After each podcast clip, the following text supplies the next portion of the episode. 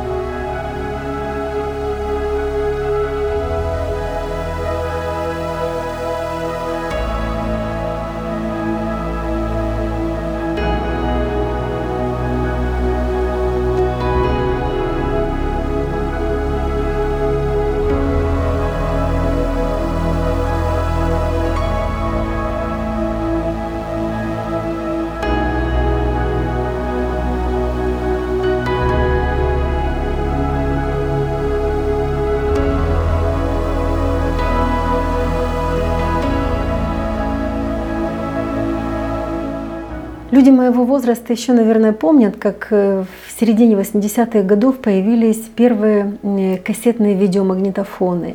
И в тех домах, э, где эти видеомагнитофоны были, собирались компании, люди приходили смотреть фильмы. Э, это были американские фильмы, которые сопровождались таким гнусавым переводом. И мы смотрели «Эммануэль», мы смотрели боевики и ужастики. И вот э, в этих ужастиках было очень много э, сцен таких кровавых, сцен насилия. Люди, когда смотрели, хватались руками за щеки, зажмуривали глаза. Э, а мне всегда в этих фильмах не хватало предыстории. Предыстории. Мне хотелось знать, почему происходят эти кровавые сцены. Ведь преступление не рождается на ровном месте. Люди к нему идут. Они сначала любят друг друга, потом ссорятся, потом начинают ненавидеть. И в конце концов это приводит к вот такому вот э, финалу страшному. Мне всегда хотелось посмотреть хорошее кино, там, где много предысторий. И вот мне кажется, что именно история Саши и Марины э, могла бы стать отличным сценарием для такого кино. И при вдумчивом, умелом режиссере э, картина могла бы собрать целый ворох наград. Ну и подбор актеров, конечно. С Сашей попроще. А вот на роль Марины надо было бы поискать э, очень талантливую актрису, разноплановую, которая смогла бы сыграть такой, ну, довольно нетипичный характер.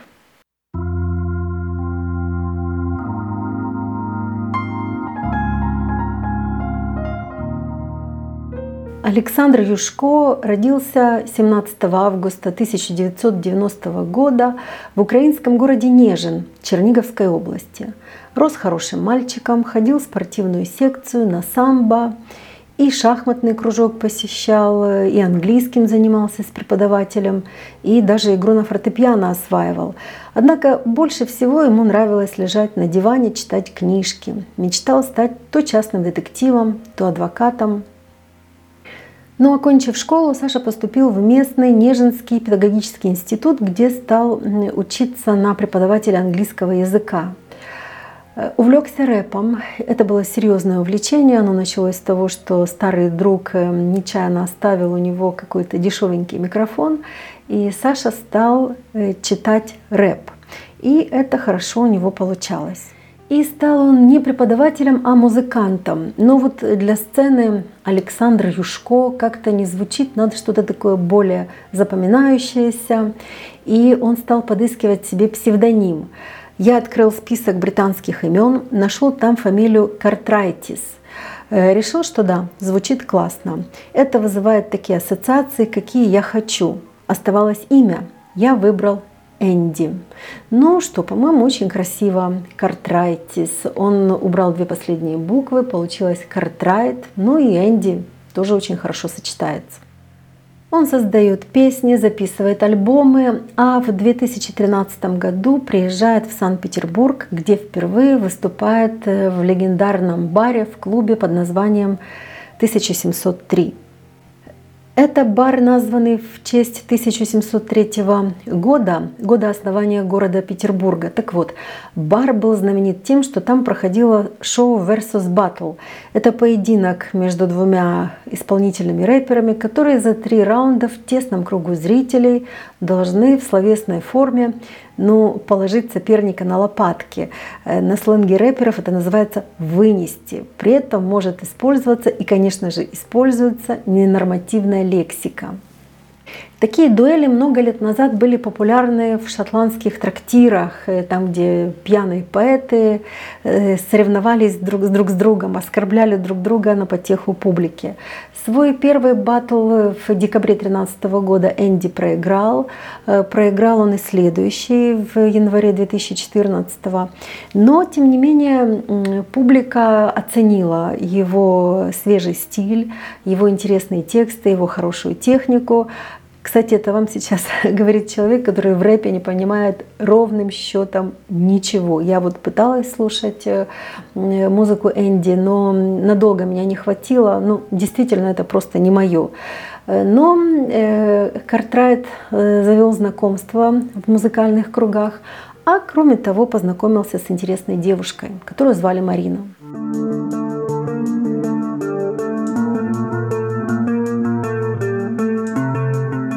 Марина Кохал э, была старше Александра на 6 лет. Она приехала из Барнаула, и к моменту их встречи она уже успела обжиться в Санкт-Петербурге. Марина окончила филологический факультет Алтайского университета в Барнауле. В 2000-х годах работала в пресс-службе Барнаульского юридического института МВД, была журналистом-фрилансером, писала заметки о происшествиях, в том числе и криминальных. Но в 2010 году, приехав в Петербург, Кохал сменила вид деятельности, стала заниматься эзотерикой, а также астрологией. Ее основным занятием стало гадание, составление астрологических прогнозов. Э, в частности, Марина платно гадала по календарю майя. Знакомство с Мариной было для Александра не только приятным, но и полезным. Э, как вы помните, в связи с событиями 2014 года молодых украинских мужчин стали активно мобилизовать э, на военную службу. И Александру не сильно-то хотелось э, идти на войну, поэтому Марина предложила ему оформить прописку в Санкт-Петербурге, но для этого нужно было еще оформить брак. Да, брак был по расчету. Э, Александр получал прописку, а Марина получала все гонорары от выступлений Энди. Для этого они подписали у нотариуса брачный договор. На что рассчитывала Марина? Ну, видимо, на то, что способности Энди, которые были совершенно очевидны ей, э, рано или поздно принесут свои плоды, и он станет популярным, известным и, естественно, хорошо зарабатывающим музыкантом. Кстати, вот э, браки по расчету бывают э, довольно жизнеспособны, но не в этот раз. Пара жила в трехкомнатной съемной квартире, Одна из комнат была выделена для творчества Энди. Это была комната, где сделали такие шумоизоляционные стены, э, чтобы он мог спокойно творить, сочинять треки, писать стихи. Ну, в общем-то, такое место силы, кабинет. И все было хорошо, и рифмы у него ложились в строку. Он стал резидентом шоу Versus Battle. Но третий по счету батл уже в 2016 году снова проиграл, причем пьяному сопернику. И победа была спорная, но ее все же присудили не Энди, хотя все отмечали, что Энди отлично читает и у него большой потенциал.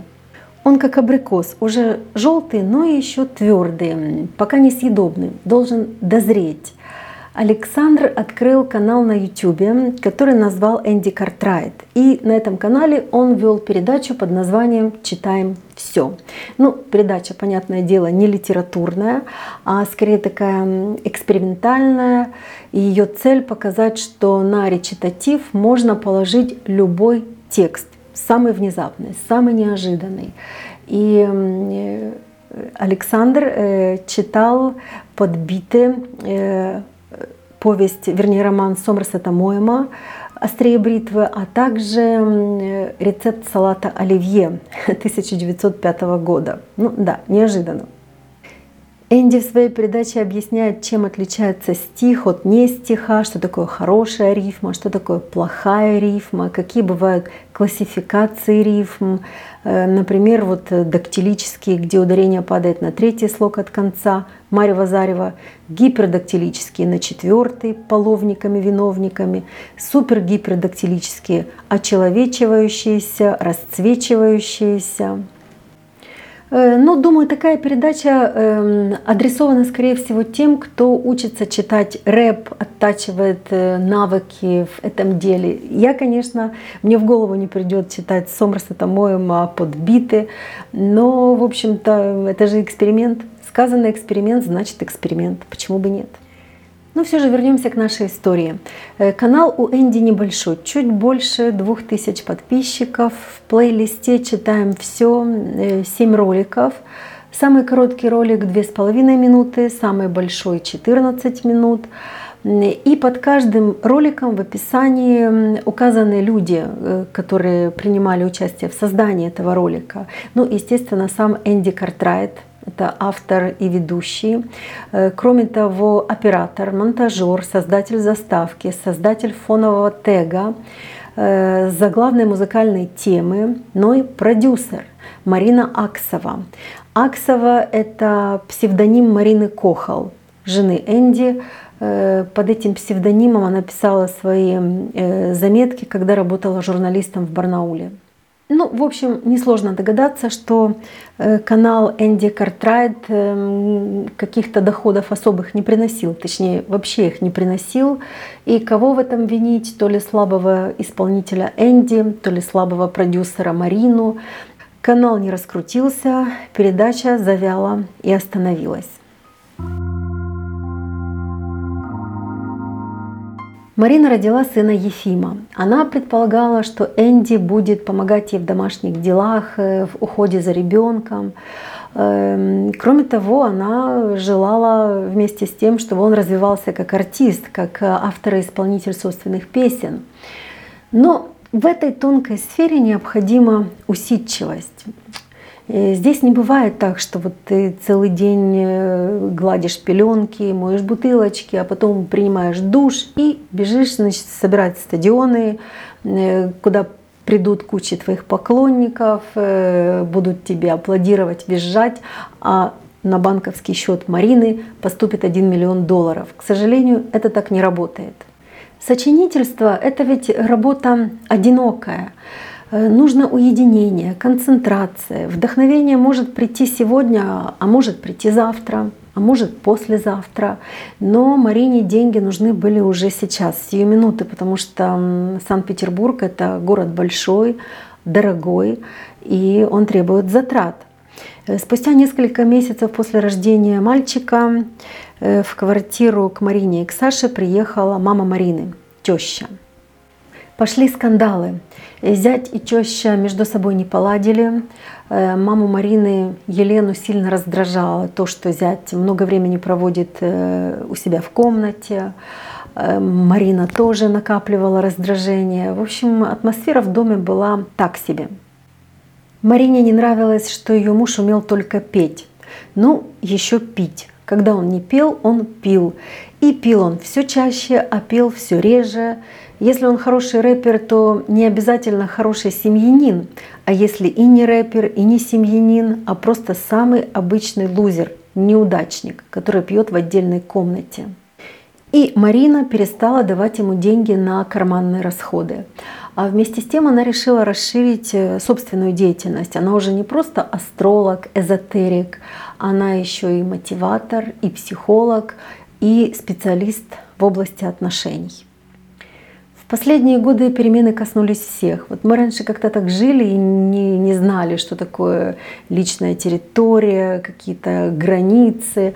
А теперь у всех есть свое частное пространство, мотивация, осознанность. Э, у всех есть чуть ли не личный психолог. Психология стала таким, ну я бы сказала, Э, товаром широкого потребления. Ею торгуют чуть ли не сладка. Вот мотивации полно. И специалистов по мотивациям тоже полно. Психологов стало очень много. Зачастую безграмотные совершенно люди притворяются, что они умеют разбираться в таких межличностных э, тонкостях, они продают свои советы.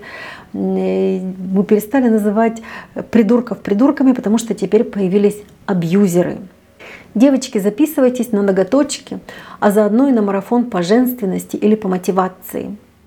И ауру сформируем, и карму, и воронки продаж. Ну, в общем, за ваши доступные деньги э, научим вас, как быть и богатой, и счастливой, и держать границы. В общем, если у Энди э, был горизонт попить пиво и поматериться на очередном версусе, то у Марины продать очередной мотивационный марафон в Инстаграме. Помимо Инстаграма, Марина открыла YouTube-канал под названием «Марина Зорина. Твоя личная мотивация». То есть Марина Кохал, она же Марина Аксова, она же Марина Зорина стала учить людей, как жить. Ну, таких мотивационных каналов э, великое множество на самом деле в YouTube. Обычно автор-мотиватор берет какой-то там ворованный текстик и читает его за кадром, выставляя картинки. Но Марина, как и я, э, выступала сама. Я посмотрела несколько ее видео. Есть у нее ролик о том, как она, будучи беременной, э, выбирала дату рождения своего ребенка. То есть она назначала своему ребенку, когда ему родиться, э, чтобы это было в астрологическом плане наиболее оптимально. Ну, кажется, это рассчитано на такое простодушие малообразованных людей, которые склонны верить всему нерациональному, потому что учиться сложно — и скучно, а поверить э, в нерациональное легче и интереснее. У меня есть такое, что я могу как бы сказать, договориться, и меня понимают на каком-то таком уровне. Это цитата. Марина сказала своему сыну, когда она желает, чтобы он родился, и именно в этот день он родился. В общем, я смотрю на эту Марину Зорину, которая на самом деле не Зорина, и понимаю, что я вижу перед собой врушку, пока безобидную, но врушку. Э, вот было еще видео под названием «Волеизъявление и материализация», а также как из хобби сделать прибыльное дело. Вы давно меня просили рассказать о том, как, вот как из хобби сделать прибыльное дело. И вот оно уже вранье э, на самом вступлении. Кто такие вы? Э, почему они вас, Марина, просили? С какой стати? Вы что, из какого-то хобби сделали прибыльное дело? Может быть, э, вы сделали прибыльным увлечение э, вашего мужа рэпом, которому вы являетесь продюсером? Марина сыпет терминами, советует под видео 35 отзывов. Из них 34 это отзывы вовсе не о хобби и не о прибыли, в общем, совершенно не по теме ролика. Ну а самое популярное видео Марины называется «Когда знаешь любовницу мужа в лицо». Психолог Марина сидит в кафе и ведет такой Э, бытовой разговор о том, что нужно делать, если вам известно и имя любовницы вашего мужа, ее фамилия, ее астрологические данные, вот как себя вести. Говорит Марина очень, э, я бы сказала, неудобно, сумбурно. Э, вот ее речь напоминает речь Михаила Горбачева. Первого президента СССР. Вот он тоже как-то так рассыпался словами, растекался, невозможно было понять, собрать, пробиться к смыслу. Изменить может человек, которого и не тянет, а из, не изменить может человек, который создан быть суперзвездой в этом смысле, так как он это решил, и с его стороны это правильно, удобно и так далее. Вот интересно, смог бы положить на рэп вот этот вот текст Энди. В общем, словно читаешь какую-то большую и ненужную книгу, какой-то такой просто заповедник скуки. Марина не очень старается для своих зрителей, она бесконечно облизывает десны, ролик какой-то шумный, слышны звуки кафе, обрывки чужих разговоров, музыка, но Марина хочет донести мысль. Если ее речь хорошенечко прополоть, сократить, то э, смысл, суть ее выступления сводится к тому, что 93% человеческих существ изменяют, потому что это антропология, как говорит Марина. Если вы знаете любовницу своего мужа в лицо, то не нужно разговаривать с ней, а нужно разбираться со своим мужем, а вообще нужно поступать так, как вы решили сами. В общем, об этом речь идет целых 10 минут. Ну вот решила Марина сама для себя, что она психолог. Вот надела она на себя такой образ э, психолога и носила его как э, костюм. Костюм неудобный, не по размеру, но все ж таки красивый. И пока Марина э, учила других, как жить, как разбираться в отношениях, пока она взращивала чужие сады, у нее дома ее собственные комнатные растения ела листобложка, пожирала. Ее собственный муж сидел запертый у себя в комнате. Ему не за что было оттуда выйти, потому что у него совсем не было денег. Он даже не мог выйти в коридор, потому что не хотел напороться на тещу, которая всегда высказывала ему, что она о нем думает. Да, кстати, сама Марина тоже не смогла найти общего языка с матерью Саши, э, со своей свекровью. Так получилось, что Марина и Саша были женаты пять лет, и в течение этих пяти лет э, они со свекровью ни разу не виделись лицо к лицу. Однажды Марина пригласила э, маму Александра приехать в Санкт-Петербург, и женщина очень обрадовалась и готовилась к этой поездке. Но буквально за пару дней до приезда Марина отменила этот визит, э, мол, приезжать не надо, и подарки, которые вы купили внуку, передавать тоже не надо. Ну, стоит ли говорить о том, что маму Саши это очень сильно расстроило. Вообще э, есть такая поговорка, она звучит так, что беда идет тучей, а счастье полосой. Вот э, в семье рэпера и психолога беда не шла ни тучей, ни полосой, она просто постоянно висела в воздухе, вот как радиация. Телефон Марина у мужа отбирала. Э, он связывался с друзьями э, по мессенджеру из компьютера, просил, чтобы за ним заехали, стрелял деньги, напивался.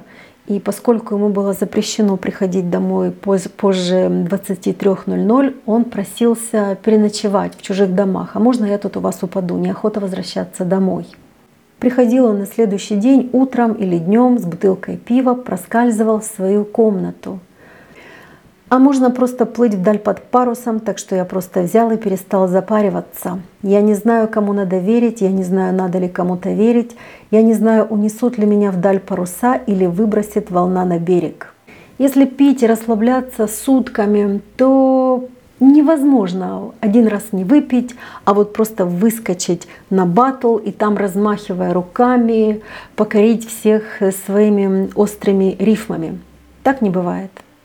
Наступил 2020 год. Э, Марина в соцсетях рассказывала, что э, для них самоизоляция была таким блаженным, приятным этапом, что у них наступил второй медовый месяц, что они прекрасно друг с другом в это время ладили. И это тоже очередное вранье.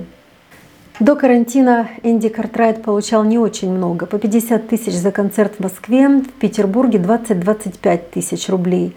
С марта 2020 года концертов не было, только жиденькие доходы от коммерческих прослушиваний его треков. А это смешные деньги. У Саши завелась параллельная жизнь. Ну так, любовь, не любовь, дружба, не дружба. девушка из цветочного магазина, которую он давно знал, которая любила его песни, которая смеялась его шуткам, покупала ему пиво, когда ему было плохо. Ее звали Надежда. О существовании надежды цветочной девочки узнала и Марина. Ну а как же ей не узнать, если у Марины есть э, ключи от всех дверей, пароли от всего, если она не просто входит в его почту и в социальные сети, а сама же эти социальные сети и ведет. В общем, психолог, астролог, эзотерик и продюсер Марина э, контролировала буквально все участки жизни своего мужа.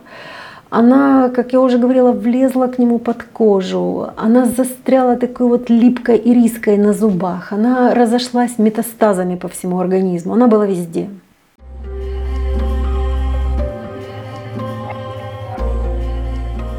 Марина ненавидела мужа. Она поняла, что промахнулась, ошиблась, э, поставила не на того коня.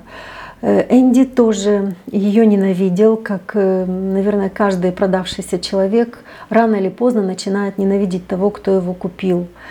Э, он понял, что прописка обошлась ему слишком дорого. Дома он появлялся все реже. Однажды он пришел сильно пьяный и утром попросил у Марины пива. Ну, знаете, как пьяницы с похмелья просят. Э, жалобно, с надрывом, умоляюще. Э, Марина пива не дала и оставила его одного в комнате. Это было 24 июля 2020 года.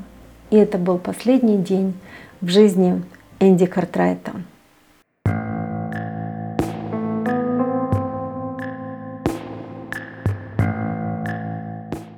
29 июля 2020 года Марина обратилась к адвокату с такой проблемой. «Э, Мой муж умер, что делать?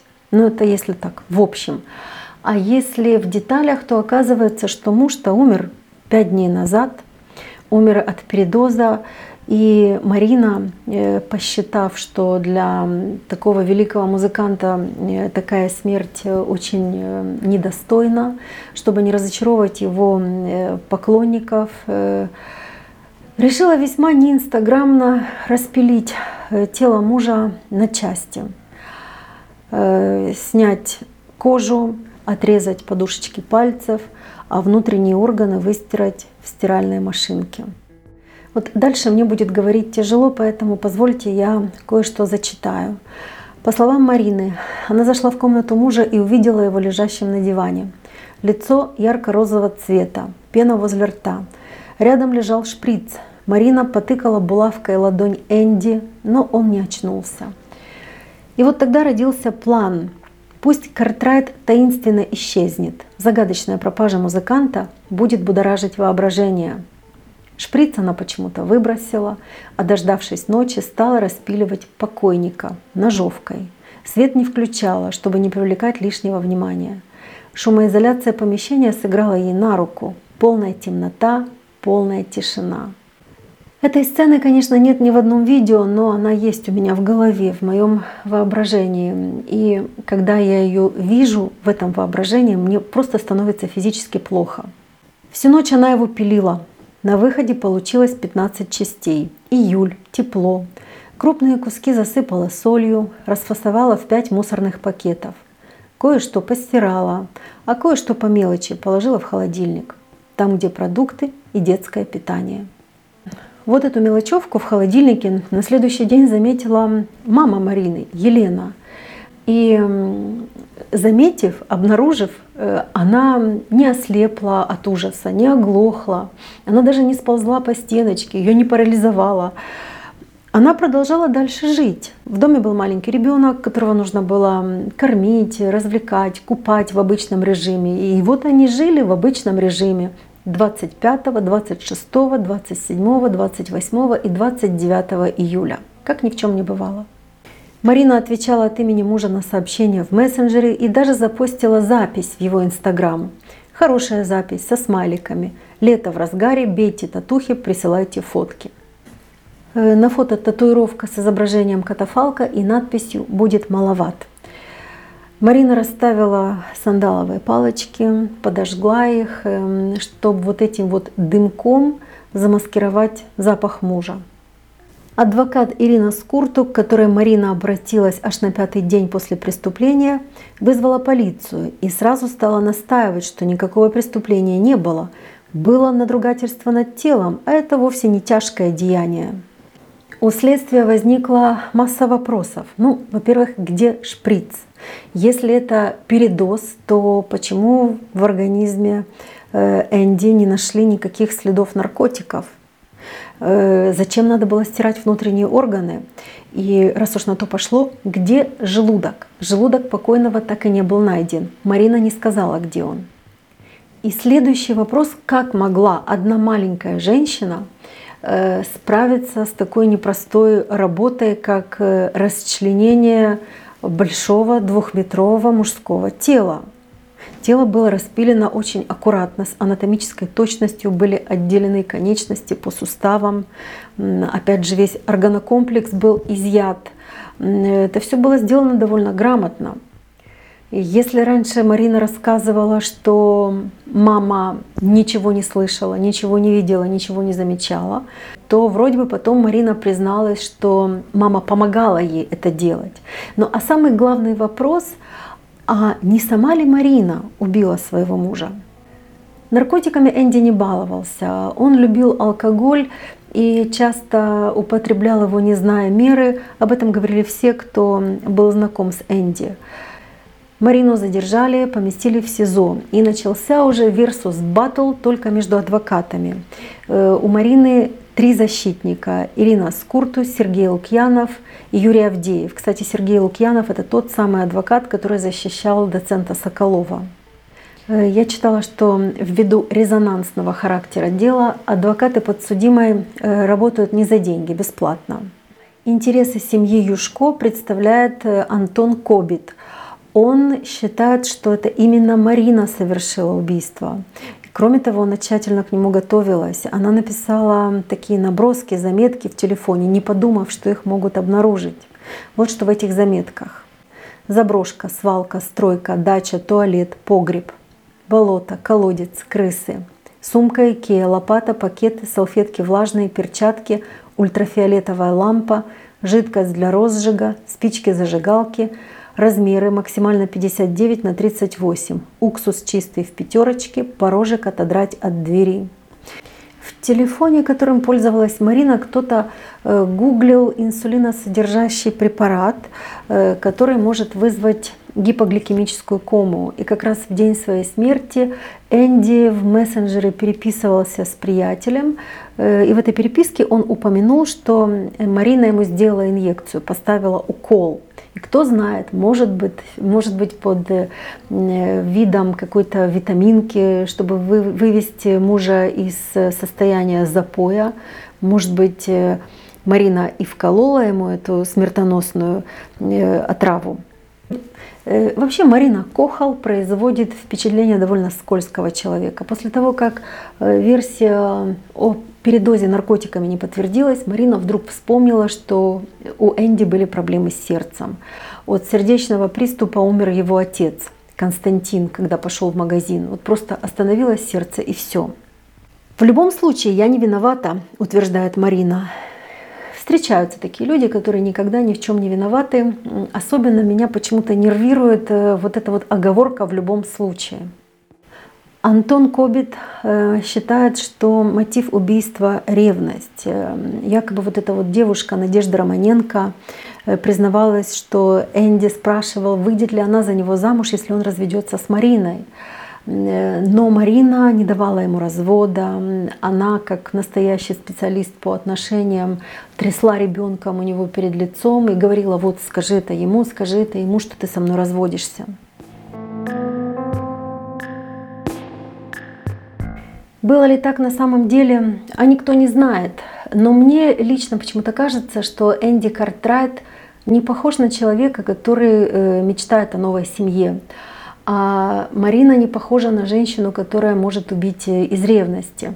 Скорее всего, ей просто осточертел э, бесполезный пьяница, который сидит затворником и занимает целую комнату.